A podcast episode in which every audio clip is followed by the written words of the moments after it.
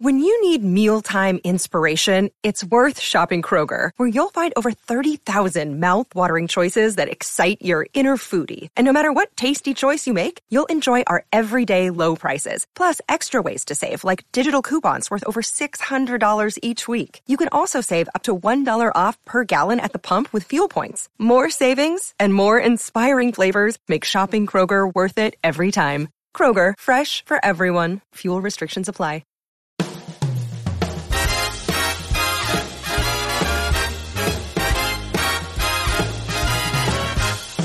See that you're born an Italian if you want your life to be great.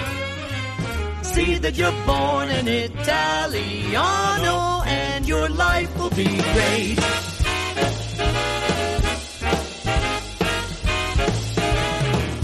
From the moment you're a small bambino, you eat pizza, you drink vino. Then they make you roly-poly. You get stuffed with ravioli. If your mama's a paisano, you will have the world on a plate. So see that you're born an Italiano and your life will be great. Hello again, everybody, and welcome back to another episode of the Italian American Podcast. I'm your moderator, John Viola, wishing everybody a happy 4th of July weekend. It is now Monday, July 6th, and we hope everybody out there had a wonderful 4th of July holiday, got some good time with friends and family under the circumstances. We are back today with my partner in crime, the notorious P.O.B., Pat O'Boyle. And Rosella Rago has joined us once again after a few weeks absent from the show. So, Ro, first of all, welcome back. Thanks, guys. Good to be back. Yeah, we missed you.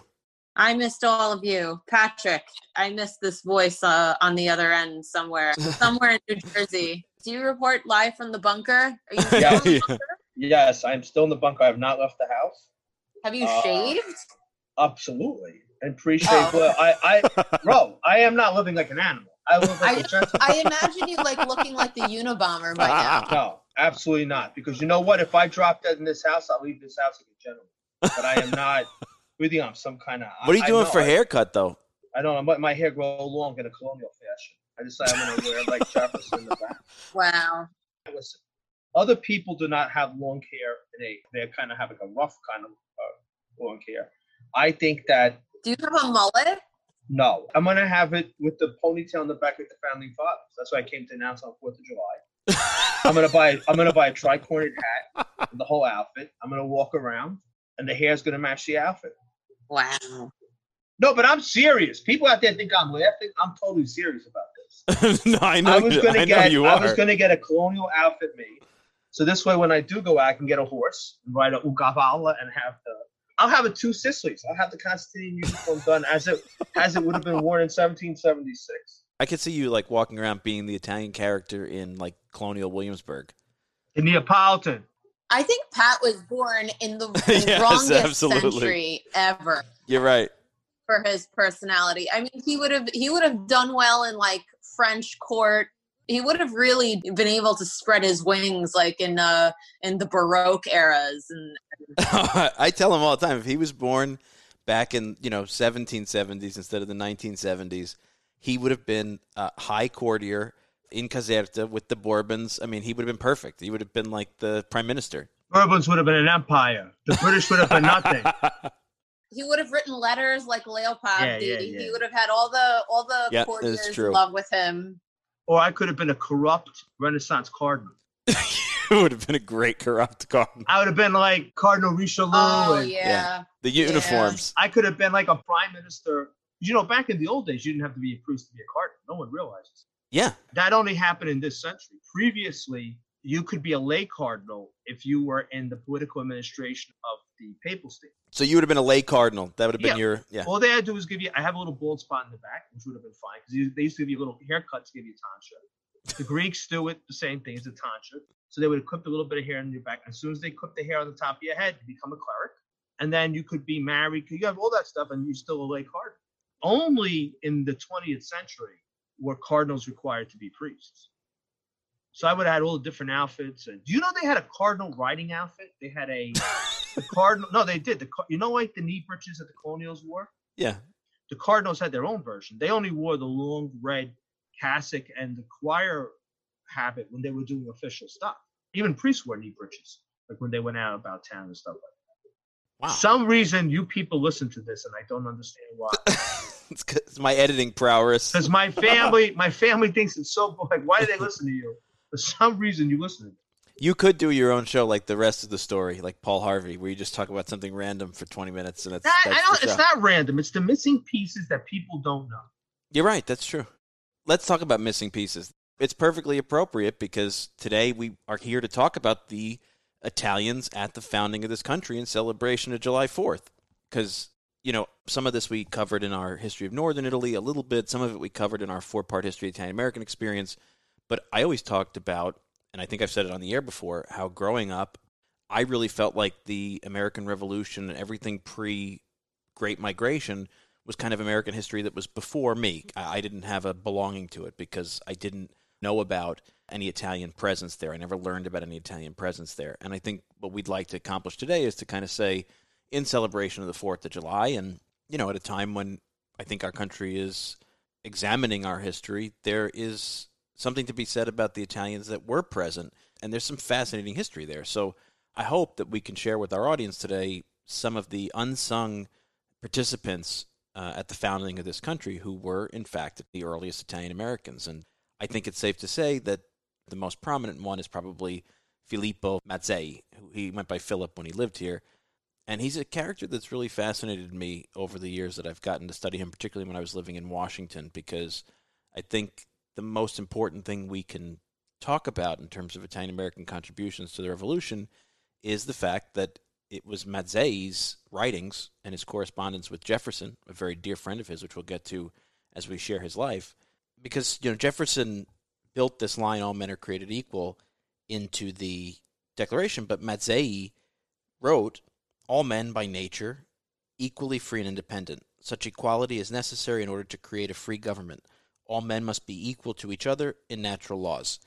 There's not many sentences that can compete with that one in terms of importance to America and to what the American story means. So I was very proud to find out that there was an Italian at the root of that. You guys didn't really learn much about Mazzei too early on either, right?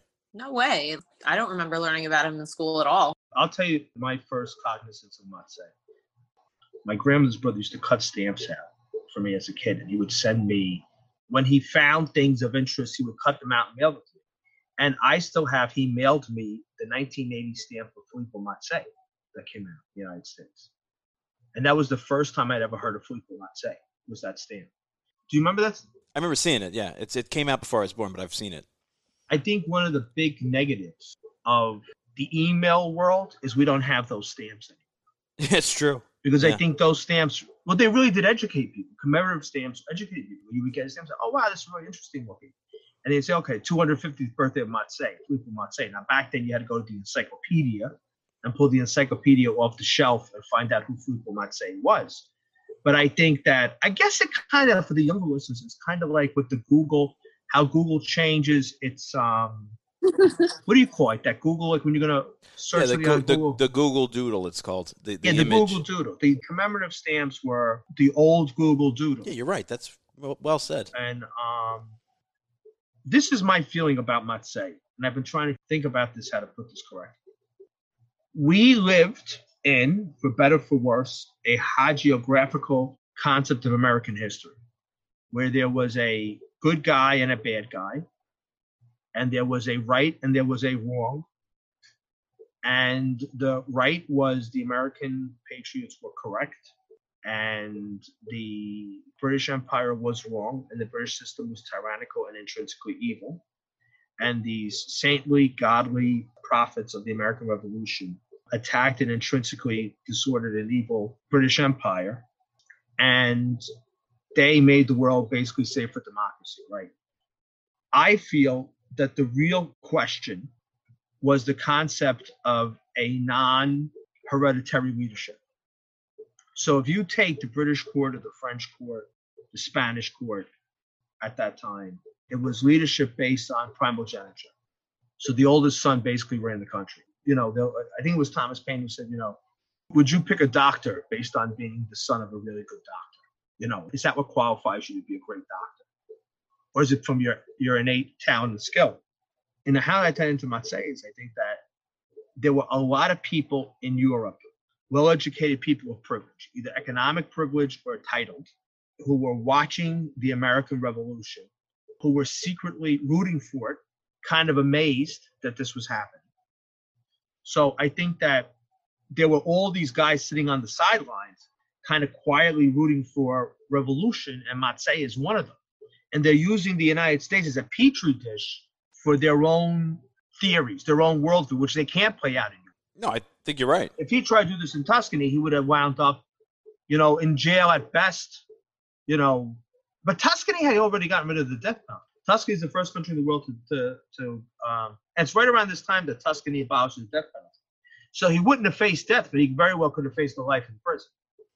It's interesting. Mazzei, to me, you know, the more you study him, the more he does become an active figure in the revolution in so many ways. So let me give a little bit of background for the audience, because he's probably a new figure to a lot of people, and there's not really much out there. It's funny, we worked really hard to see if we could bring a Mazzei scholar on to the show today to do this with us, but we could not find anybody alive who was a verifiable expert on Mazzei. And Stephanie reached out to everyone from Monticello, the home of Jefferson, to Colonial Williamsburg to see if there were experts on their staffs. And nobody had one. Everybody kind of kept referring us in circles. So it was really interesting to me. So first of all, thanks to Stephanie for the great research to pad out what we did know. Mazzei was born in a town called Poggio a Caiano, which is near Prato. Interesting little city in Tuscany. He was born on Christmas in 1730. He was a physician, a winemaker, and an arms dealer, and studied medicine in Florence, and then traveled and practiced his medicine in both Italy and the Middle East for many, many years before he ended up in London in 1755 to take on a career as a merchant and importer and a teacher of the Italian language. And it was in London that he met Benjamin Franklin and John Adams. And it was Adams who introduced him eventually to Thomas Jefferson. And he comes over to the United States in 1773, and he brings plants, seeds, silkworms, and a whole cadre of Tuscan Italians with him. He brings a tailor, he brings farmers, so he sort of brings a little Italian immigrant colony with him. Well, we always have to travel in an entourage. Yes, we do, of course. I'm sure they had the container of espresso with them, and, you know, pepper and egg sandwiches wrapped up for the journey. I mean, you can't go anywhere without your tailor. That's absolutely right. It's very Italian, isn't it? Yeah, I must look the part. He probably knew there was no way the British colonies were going to maintain Italian lines and fashion when he got here. So he gets here, and he's supposed to settle these plots in southern Virginia, and he goes to visit Jefferson, who's been corresponding with for many years, and Jefferson basically says to him, why don't you just take some of my plantation here and settle that? So he does. He takes a portion of Monticello and turns it into a little farm of his own called Le Colle, the hills, and it's there that he actually introduces Tuscan grapes and wine culture, really, for the first time to the United States. And holds the phone.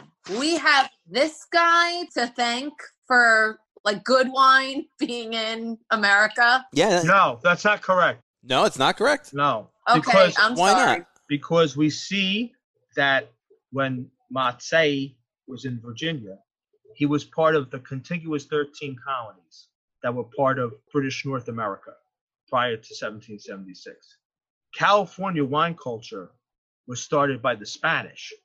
So Spain grew olives and grapes in California, and then the Italians came and really ran with it. But before Prohibition, the number one wine-producing state in the United States was Missouri, because the Germans, the Bavarians in Missouri, grew German wine varietals, like what's the Riesling. Yeah, the Riesling type production. Oh, that's too sweet. Nobody likes the Riesling. And they grow it in Texas. Of course sure, they do. But what I'm saying is that, you know, I got a lot of... Yeah, but wait a minute, though. But wait a minute. Let's be fair to Mazzei, though.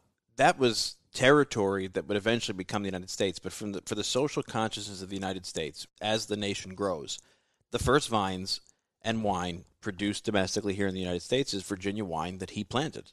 No, because my thing is that when the United States conquered the West and the Mexican-American War. We did not arrive in a place where there was nothing. There was something already there. Sure, right? Yeah. So what are the two layers of what was there? The first layer was the indigenous people who were the American, I guess the colloquial term is American Indians. So you have the indigenous population. And then the second tier, you had the remnants or the actual culture of colonial Spain, which only, I mean, remember, there's only about 27 years between Mexico's independence from Spain and America taking over those territories. And my argument always is, for instance, I'll tell you why I get so married to this issue. You know I have a thing for blue vestments, right? Yes, okay. And what do I mean by blue vestments? The outfit that a priest wears when he says mass, the chasuble. And all the former colonies of Spain, countries that were controlled by Spain, have the privilege of blue vestments. And Spain asked to have that recognized, that they would be allowed to wear blue vestments on the Feast of the Immaculate Conception, which is a privilege that's held in some places just for shrines dedicated to Mary, Marian shrines. But they asked for this. The Philippines wears blue vestments on December 8th, the Feast of the Immaculate Conception, because the Philippines had been a Spanish colony to 1898. Belgium and Holland, when they were the Low Countries, they were controlled by Spain. They get to wear blue vestments on the Immaculate Conception. Monasteries in England, their origins came from Belgium and Holland when it was controlled by the Spanish, get to wear blue vestments. But the Irish bishops in the U.S. in 1848, they abolished all these Mexican privileges. Because they said, we don't need these Spanish privileges. This is the USA. And they overwrote all that Spanish colonial history, for good or for bad, but they kind of acted like 1848 was year zero. And I feel a lot of that comes from a white Anglo-Saxon Protestant vision of America, where they don't factor in the fact that California had its own culture. We amalgamated, right? We amalgamated. Countries change, words change. Sure. We amalgamated. We incorporated French territory. We incorporated Russian territory. Yeah. Sure. So what I'm saying is that Mazzei is the father of wine in the contiguous 13 colonies of the American Revolution. It's not the whole country because it was a disaster. It didn't work out. You go to buy wine in Virginia now. It's a novelty product.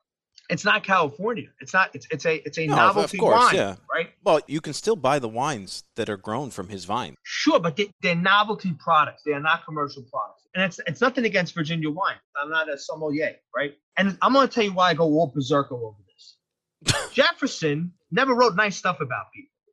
I like John Adams, right? They kind of hated each other, right? They had a love-hate relationship. They were best friends, turned enemies. They both died July 4th, 1826. May they rest in peace. Their anniversary is coming upon us tomorrow. They both died on the same day? Yeah. On the 50th anniversary of the Declaration of Independence. Yes. Yeah, amazingly enough. They died on my birthday? Yes. That's crazy. Yes. And I think Jefferson's last words, Adam lives? No, Adam said at least Jefferson survives.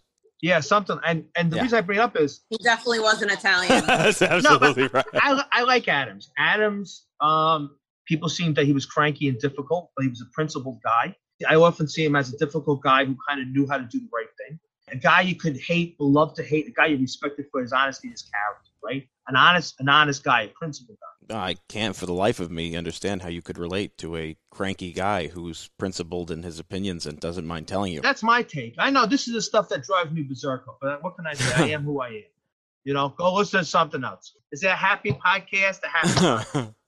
I often see Jefferson as kind of like a little snooty. He played really dirty with John Adams in the campaign, in the 1800 presidential campaign. And I think that Jefferson was buddy with Mazzei, but he wrote a lot of nasty stuff behind. He kind of like gossiped about it behind his back. If you go through the letters, he writes to Madison, "Oh gee, he's coming. Here comes my headache." So he's there, lovey-dovey, hug you, kiss you, and then when the guy's not in the room, he kind of badmouths. That's why maybe I get very kind of like touchy. Putting another crown on. I'm an Adams guy. I'm not a Jefferson. All right, that's fair enough. But I still think it's amazing that no matter what the first vines in this country are, you can still drink wine from the roots that this guy brought from Tuscany in 1773. And even beyond the fact that this is a tangible piece of Italian American history that you have access to, I also think it's really incredible because when the phylloxera outbreak, these vine-eating bugs, hits Europe in the 1880s and 90s, almost wipes out the entire French wine industry. Somebody picks up on the fact that you can actually graft these heirloom French vines onto these American roots that he's created all 100 years ago, and these varietals will survive in this grafting. So he, in my mind, not only introduces an industry here, but actually saves European winemaking. So I just think it's an amazing ripple of history. I'm kind of go off more. Like, I don't know why do you put me on a podcast with history? You drop a nickel in me, then you all start rolling your eyes, and I just go on and on. Like, didn't you understand this before you? Why would you do this? Because I learned how to edit. This is like throwing giving me this is like putting kerosene in a kiddie pool and then dropping a match. Gee, I wonder why there's fire in the kiddie pool. To get back to my Mazzei criticism is that the upper middle class, the aristocracy, the nobility, to get back to the American Revolution, a lot of them sat on the sidelines. And a lot of them in France, right? A lot of them are rooting for the American Revolution in France, and they're the same people who are rooting for the overthrow of their own king, Louis XVI. I've said a lot of times, and remember, I'm Irish. George III, as far as kings went, we could have done a heck of a lot worse. We were the freest people in the whole world on the eve of the American Revolution. We had more freedom here than anybody else had. And a big part of why England was collecting taxes on us was that we kind of stirred up the French and Indian War, the 7 Years' War. And England gets itself in mega debt because we were part of the agitation, the American colonists, in the French and Indian War. So we run up a bill. George has to pay off the bill. We don't want to pay off the bill. We want to do our own thing. And a lot of these Europeans stand by. But this is a big theory I talk about all the time, is the fact that is the United States, we had a bloody revolution in the sense that we had military engagements with the army of the British Empire, right? But we didn't do stuff like chop off the heads of royal governors, a la Francais, okay? And the big reason why we didn't have a violent overthrow type revolution like France did was that we had a strong parliamentarian system in Britain that trickles down to the United States, and we had colonial legislatures. We had a lot of home rule. So what happened at the American Revolution? We take down the picture of King George III. We put up a picture of George Washington. So we go from being the province of New Jersey to the state of New Jersey, but nothing else changed. We went from having an appointed royal governor to an elected state governor, but all the mechanisms were there. France, the States General hadn't met for almost 200 years. The French Parliament had not met for almost 200 years. So when they get together and Louis XVI is deep in debt over the American Revolution, they did not have a democratic tradition in France that the French, after removing the king, were able to rule themselves, and that's why they went guillotine happy. Now you're asking, why am I bringing this up with Mazzei? Because people like Mazzei used America as a political petri dish. All these social experimenters like Mazzei were part of the cause of the unleashment of the French Revolution. So the second chapter of the American Revolution is the French Revolution. And I don't think I wouldn't be celebrating Bastille Day. Sure, should we celebrate 4th of July? Yeah. But there's good and bad in all of this. It's the political implications of the American Revolution. So I'm trying to say is if we're going to talk about the contribution of people like Mazzei, it's a nuanced conversation. So I'm saying is that he was able to see a social experiment of some of his concepts in the United States, and it worked out. We had a few hiccups. We really kind of had a transition that didn't have a lot of bumps in the road. But the French Revolution did have a lot of bumps in the road, and it didn't happen in Tuscany. I understand your point. I mean, the American Revolution is definitely a petri dish for European, quote-unquote, Enlightenment ideas around governance, around the Republic, around liberty. But Mazzei, when he gets here, right, beyond the contribution to wine production, beyond his friendship with Jefferson, you know, he's an active agent for the United States overseas. He's a massive fundraiser for the United States and actually pays for a considerable amount of the arms that go into the revolution. And like we say in the beginning, his philosophical ideas on all men being created equal are at the heart of the most important paragraph of the Declaration of Independence. Now, whether or not his actions were taking advantage of the fact that the political climate existed here that didn't exist, as he probably would have liked to have seen it in the Grand Duchy of Tuscany or any of these guys that came over. I mean, I think that the point that I really tried to make is that the thing that bothers me about the retelling of the American Revolution is that it's very linear and heavily biased towards this split from Britain by this very British population. But in truth, there's a lot of foreign agents who participate. You know, there's German Steuben, there's Polish Kosciuszko, there's Lafayette. Kosciuszko? You mean Kosciuszko? Kosciuszko, yeah. Kosciuszko is how we say the bridge in Brooklyn, named in his honor. So you have all these foreign contributions, and I think the Italian one gets overlooked. So Mazzei, to me, beyond the actual contributions of money and energy and arms to the conflict, I think that the most important thing is his contribution to the Declaration of Independence and the founding spirit of the country. And, you know, when you dig deeper beyond him, there's a lot of Italian philosophers that these revolutionaries that become our founding fathers are referencing. I mean, you know, Ben Franklin takes huge swaths of his political theory from Gaetano Filangieri, the Neapolitan jurist, philosopher, economic theorist. He wrote The Science of Legislation. You know, these works by Italians in the pre-unitary states directly influence the American political thinking, the layout of Washington, D.C., the idea of returning to a Roman Republican root. You know, that's Italy. That's part of our history as well. So I think the more you dig beyond the kind of, you know, it started at Lexington and Concord and it concluded at Yorktown version of the American Revolution, the more you see Italian fingerprints on it. And that's really important to me because as an Italian American, it gives me a sense of belonging that I never had. I don't agree with that. I'm going to tell you why I don't agree with that. I've spent a lot of time thinking about this in this one. I do agree that Mazzei's earned his place on the postage stamp, being the voice that spoke to Thomas Jefferson, of all men being created equal. Because that is a revolutionary term in the medieval world, right? If you go back to the English legal system in the medieval times, they would weigh testimony based on who you were. So if the Duke of such and such or a wealthy businessman said, you know, I saw Tom steal the apple, it would take like 10 peasants for their weight of their testimony to say, no, I saw Robert steal the apple. There was an intrinsic system that some people had more value than others. And that's kind of the seedlings of slavery, too, or indentured servitude or serfdom or anything else. It's based on the fact that there are people who worth more than others, right? Yeah. And I think in Europe is still very much a class society, right? Yeah. Be it based on money or family, or like I say all the time, you know, you could have a lot of money in Europe, but you still can't join the club, right? Right. So Mazzei, 100%, I would say, earns his place because that is a revolutionary concept that takes root in the American Revolution and it spreads around the world. And it's one of the things that the world really admires in us in a conceptual sense. You might say that's true or not true in America, or it's true in a degree, or it becomes truer over time. But it's something that we champion as a country. That alone puts us in the history. Did Mazzei really identify as an Italian, or did he identify as a Tuscan? Yeah, but that's not fair. I mean, there is no Italy at that point, right? So, sure, but that's a great point. There is no Italy at that point. Can you say I belong to something that does not exist? Even in theory, there was no even theory. It was almost. But wait. You're saying that the wines of California, because the border passed over California, should be considered the first American wines. Then why, when the border passed over Tuscany, should Mazzei not be considered an Italian political philosopher? It's the same argument.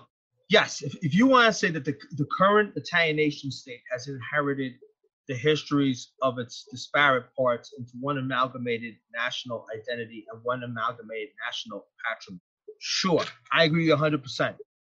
But I feel that their contributions was not like the English contributions are different because there was a lot of English people, British people, who were the kerosene that was thrown on the American Revolution. There was a lot of French thought that went into the American Revolution. But really, our Italian thought is limited to like two people.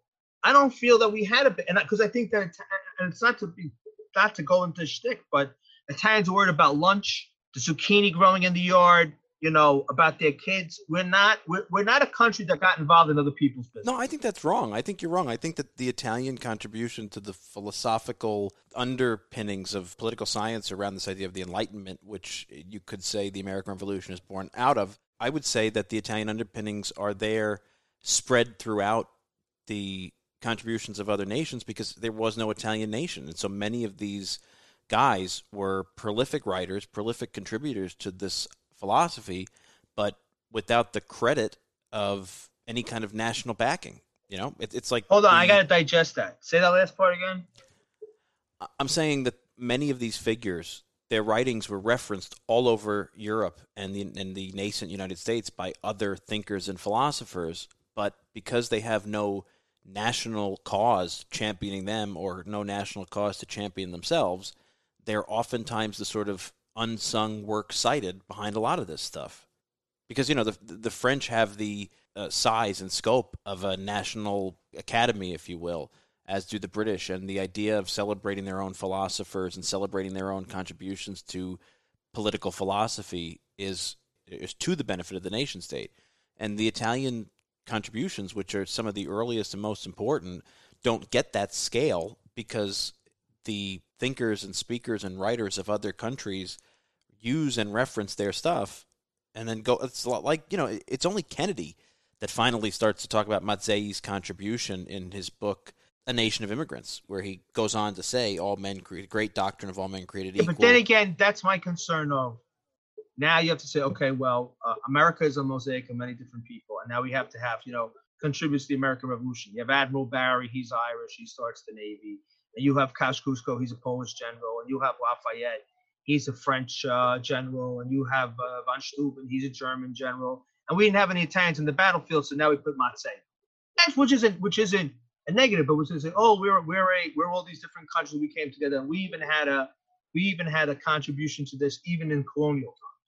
No, but I'm going to disagree with you further because we did have contributions in the battlefield, but because there was no Italy to champion. Did we? I mean, I don't know. Of course. Yeah, we did. We had. What was the great Italian general of the American Revolution? Well, unfortunately we didn't have a great Italian general, but we did have contributions on the battlefield. There was two regiments formed in 1799. Of Italian recruits that fought for the American cause, 473 men from Piedmont, another 1,000-plus men from a place called Duperche, which I guess is in Savoy, part of Piedmont. You know, we had soldiers fighting on the ground for American independence, not a significant general, but those significant generals, in most cases, came over because of the relationship between their home nation and the revolutionary colonies. So I think it's the lack of an Italian state on the national stage that leads to a lot of our contributions going unsung. I think the world looks at the American Revolution through the paradigm of nation state and this great political game being played out around the European world.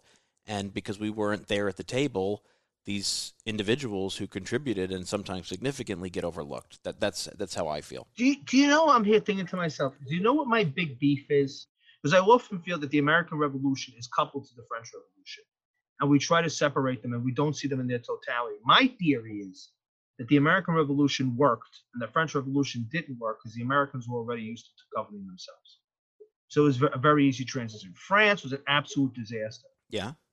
So had the American Revolution gone to Tuscany, right, would their end result have been like America, or their end result have been like France? I mean, listen, if you want to take the Romans, in my opinion. Yes, the Romans and the Greek were the great inspiration. The Roman Republic was the great inspiration. The Greek city-states, great inspiration for the founders, 100%.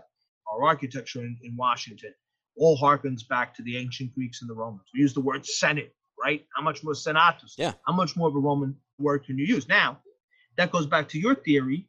I guess if you say that the Roman Republic is a patrimony of Italy, sure, if you want to work that in and say, okay, part of Italy's patrimony is Rome, then 100%. The Italian contribution is paramount, even paramount, because I would say it overrides the Enlightenment, because there is no Enlightenment but for the Romans and the Greeks, in my opinion. And I think also, you know, not the south of Italy, because the south of Italy was many things democratic, it was not. Now, if you look at Venice, now Venice is a great example, right? Because Venice was a republic. Had Napoleon not invaded Venice, would Venice have survived the Italian unification? That's a great question. And because the Venetians had, that's 1,000 years with the Doge system? Yeah, almost exactly, yeah. And my point is that Venice was a functioning republic. And you had the Italian city-states, but were they real republics or were they oligarchies? Were they just basically a bundling of powerful families in the city-states by intrigue and intermarriage and basically chess play and everything else? Sure. Were able to manage their little town, you know? No, I mean, look, this is an important conversation to have, right? Because we're having a similar conversation on a national scale about what the country is, what's at its foundation, what are its values, how does it exercise those values. And there's a difference between a democracy and a republic sometimes, and I don't think people see that. I mean, you know, the idea of a republican system like Venice like you said, Venice is as much an oligarchy as it is a republic. It's not a democracy. It's a democracy in that it's ruled by the decisions after consultation of a small cast of citizens, much like you had in many parts of Europe at the time. But a true democratic republic, where one voice, one vote, I think that's unique to the United States. And of course, again, the enfranchisement of one voice, one vote, at least on paper, doesn't happen until the 19th Amendment in 1920, when women have the right to vote. So this is a continuous experiment, and I think, for me, I'm very proud of the fact that there is an Italian from Tuscany at the heart of the most important sentence in the country. But you also have Tuscan in the family. So I married a Tuscan. Yeah, yes, you know that's what? True. That's right. Had he been Neapolitan, I might have played it. I'm trying to imagine his interactions with the rest of the founding fathers, and I don't know why, but it's bringing me back to this episode of The Sopranos where Tony went golfing at a country club where they were asking him all these Italian people questions, do you guys do this and do you guys do that, and it was he felt offended, and I thought it brought forth a certain kind of issue that Italian Americans deal with a lot, that people kind of don't give a lot of value to. So I imagine, did he have similar things? Did Thomas Jefferson ask him, so what's it like being Italian, or so you have sauce every Sunday? But he was a Tuscan, so we didn't. Right, and that would have bothered him even more, because it would have been no, I'm Tuscan.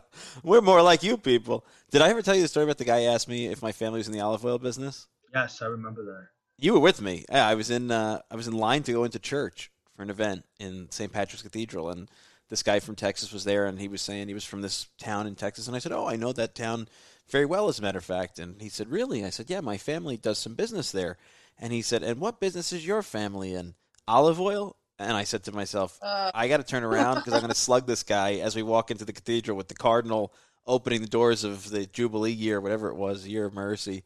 And I said, I'm going to end up hitting this guy. So I'm sure Mazzei probably got some of that. But Pat's right. He was a Tuscan, so he wasn't eating sauce on Sunday. No, but another thing, too, is that they didn't have Italian peasants. I mean, people were prejudiced against us because our agrarian ancestors came to America. Yeah. He came as an upper class Tuscan. Sure, yeah. So absolutely. They weren't there, Philippe, you make a porpetta on Sunday. I don't think that was – and I do not think he spoke Malays. So I'm not going to ask you to say that in Malays. But I doubt. I know he was an upper class Italian, but I just doubt that they treated him, like they would a French. Oh, I think they did, absolutely. I don't think – I don't know. Remember that – the first Italians who came to the U.S. before the American Civil War, there was an anti-Catholic prejudice, but there wasn't really an anti-Italian prejudice.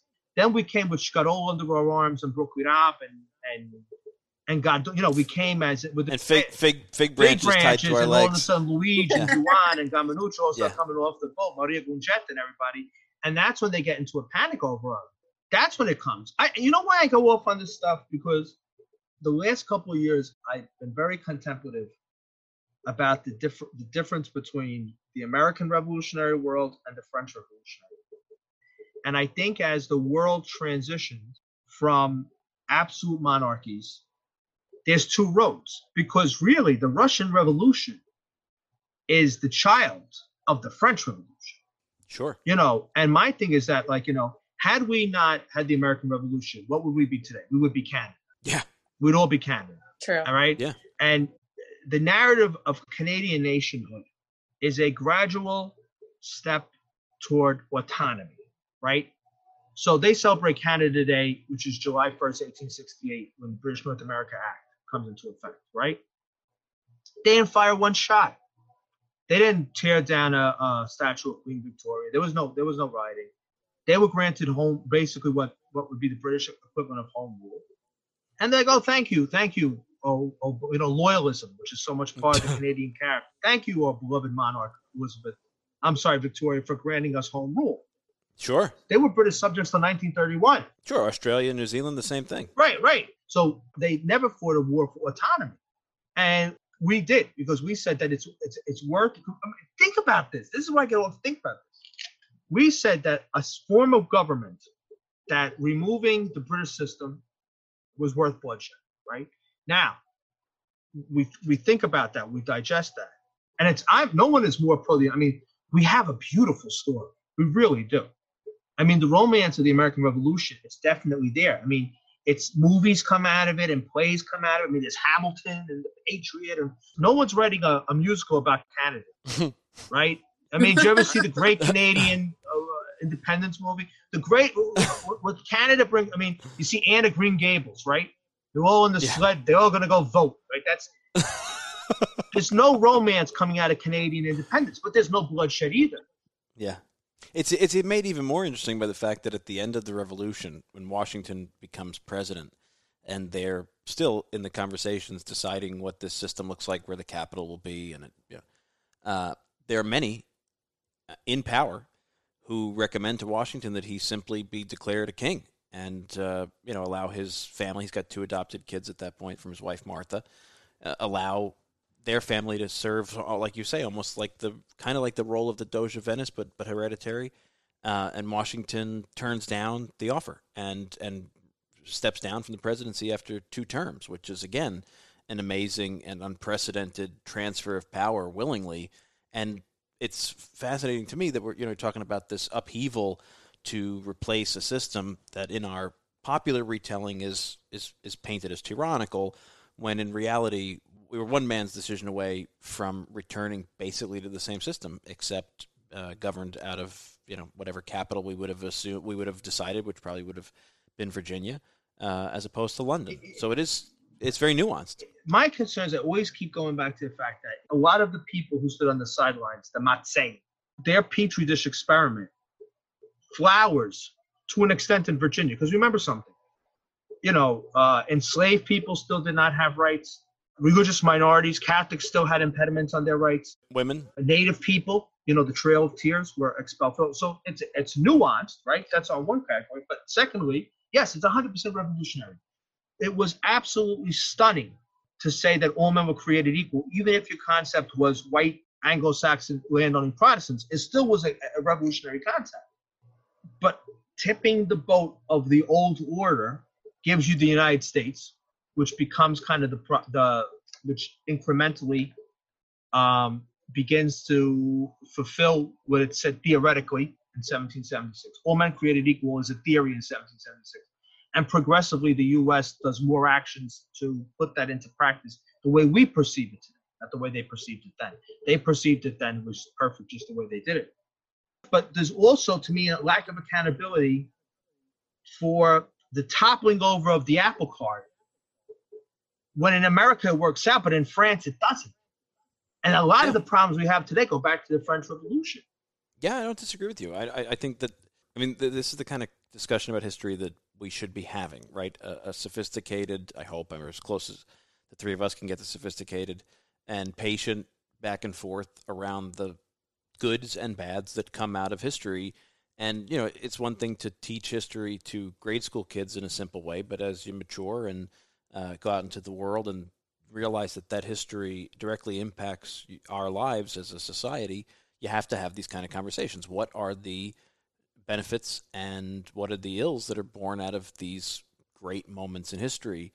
And I just feel a little different about it now, looking back and thinking there were Italians involved than I did before when I didn't know it. So I guess that's what I really wanted to accomplish today. I mean, we can go into much detail about the, people like Francesco Vigo, who came to the U.S. As a Spanish soldier during the war and helped establish St. Louis and was a contributor through both funds and supplies and really almost like a banker to the revolution as it crossed over the Appalachians and into the Western territories there. His contributions are considerable to making sure that this war is financed and supplied. You could talk about William Paca, who signed the Declaration of Independence as a representative of Maryland at the Continental Congress. So I just think finding these things out over time, I don't know, for me it's like a little kind of history treat and a little umbilical tie of belonging to something that I think, this is the conversation we're having, right? You keep talking about what belongs to the successor state. And I always think about when we talk about immigration in this country, many Mexican Americans who say, We didn't cross the border crossed us. And, you know, history is sloppy. And who does our history belong to? You know, we who came later, I like the idea of having some connection to it, even if it's a stretch, even if it's a Tuscan. Like you said, I married one, so I guess I have more Mazzei credit than I thought I did coming into the conversation. But, you know, I like feeling like there's a part of me in the entirety of the story somehow. I think it makes you feel belonging. If you, and I think I mea culpa with the fact, if we incorporate Caesar Rodney, William Paca, there was an Italian presence amongst the founders, which were people of mixed Italian heritage who came from religious refugees, Protestants who had come to the United States, right? Right. But they were very much amalgamated into America at that point. Mazzei is an Italian, right? So yes. You might call Caesar Rodney and Paca the first Italian Americans. They were people of Italian descent living in a very Anglo-Saxon states like Delaware and Maryland and Virginia. Right. Paca was only half Italian. He was born in the United States. Right. Rodney was born in the United States. I don't know how much Italian ancestry Rodney even had. So if you take Mazzei is truly an Italian. Again, when I get back to the Italian perspective to me is Italians are practical. That's one of the hallmarks of it, right? They might bend the rules and disobey the rules and be naughty when they don't see something dangerous. But when they saw something dangerous, the coronavirus, everybody kind of did what they were supposed to do. My mentality is that kind of concept of practicality is, did the American Enlightenment-inspired revolution with contribution to people like Mazzei, is it a one-size-fits-all way to go? So, you know, some countries, it's not the right fit for them. We never had that discussion. No, we never have that discussion about any system. There is no one. I can't imagine there is a one-size-fits-all government that works for every nation. And this is fast becoming a significant issue as we move away from the concept of nation-state into a globalized world and what systems work and where they work. I mean, this is not one-size-fits-all. I don't know. I just think that it's all complicated. I think that we look at American history in very black and white terms. No, you're right. You're right. We discuss American history in black and white terms, and now more than ever, people have to be comfortable discussing it in the gray. So on the eve, for us as we're recording...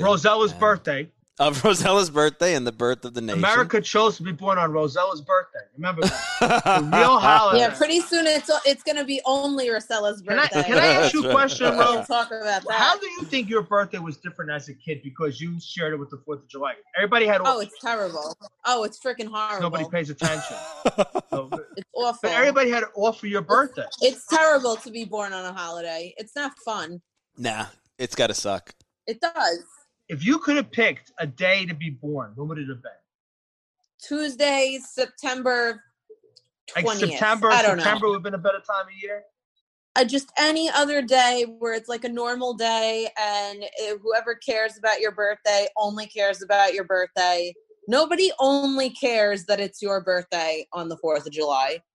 They all have something better to do. They got something better. Any party invitation you send out sucks because they got something better to do. I can never do it on my birthday. It's got to be the weekend before, the weekend. If it falls on a weekend, then it's like 2 weeks later.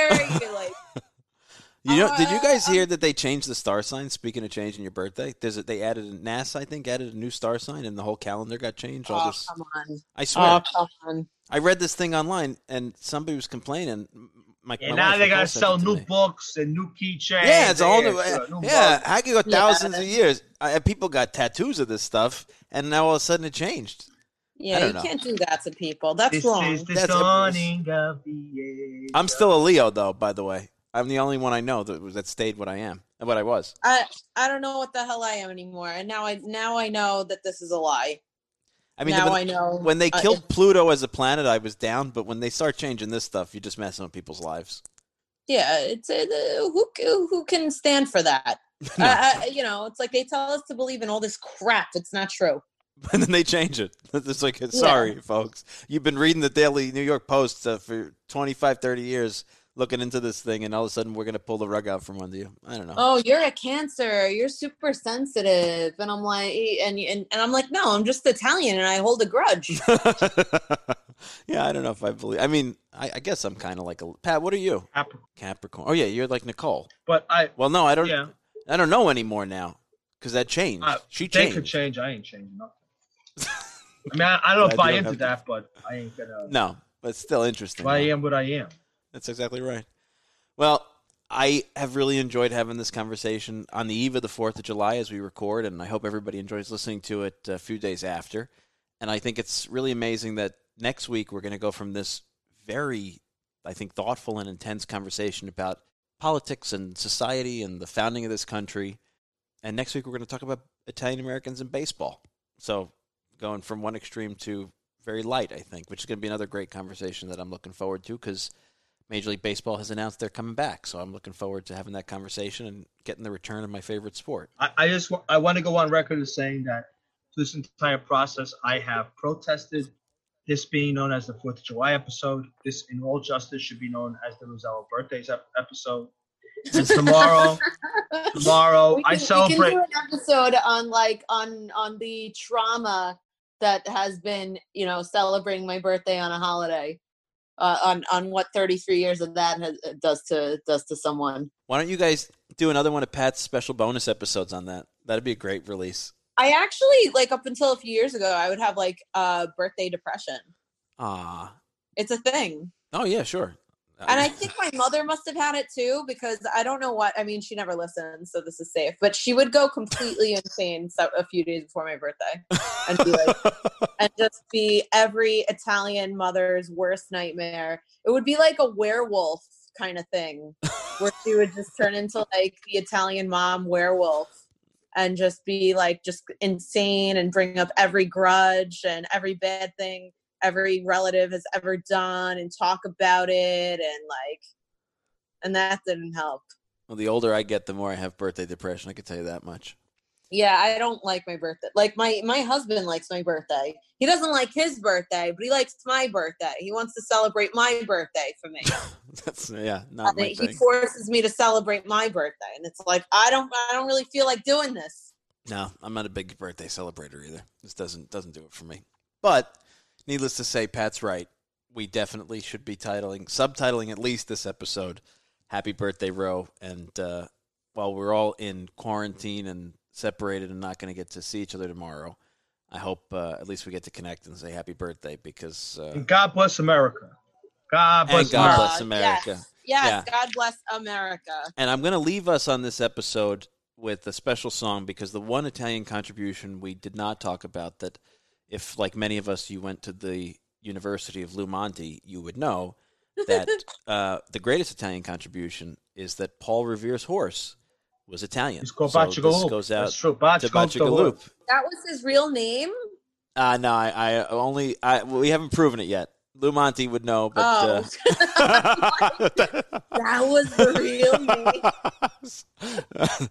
That was a good close by the birthday girl. So, from all of us at the Italian American Podcast... Happy birthday, Ro. Happy 4th of July. We hope you had a great one. And here's a little history lesson on Paul Revere's horse. Oh, I say there, was Paul Revere Italian? No, but his horse was. You have heard of Paul Revere, of course. But nobody seems to know a thing about his horse. His name was Bacigalupa, and he came from Italy. He was nuts about Italian wine, what a crazy horse was he. Hey, get up, Bacigalupa, cried Paul Revere. Get up, Bacigalupa, the British Emir. Put down that jug of cherry wine and please get out of bed.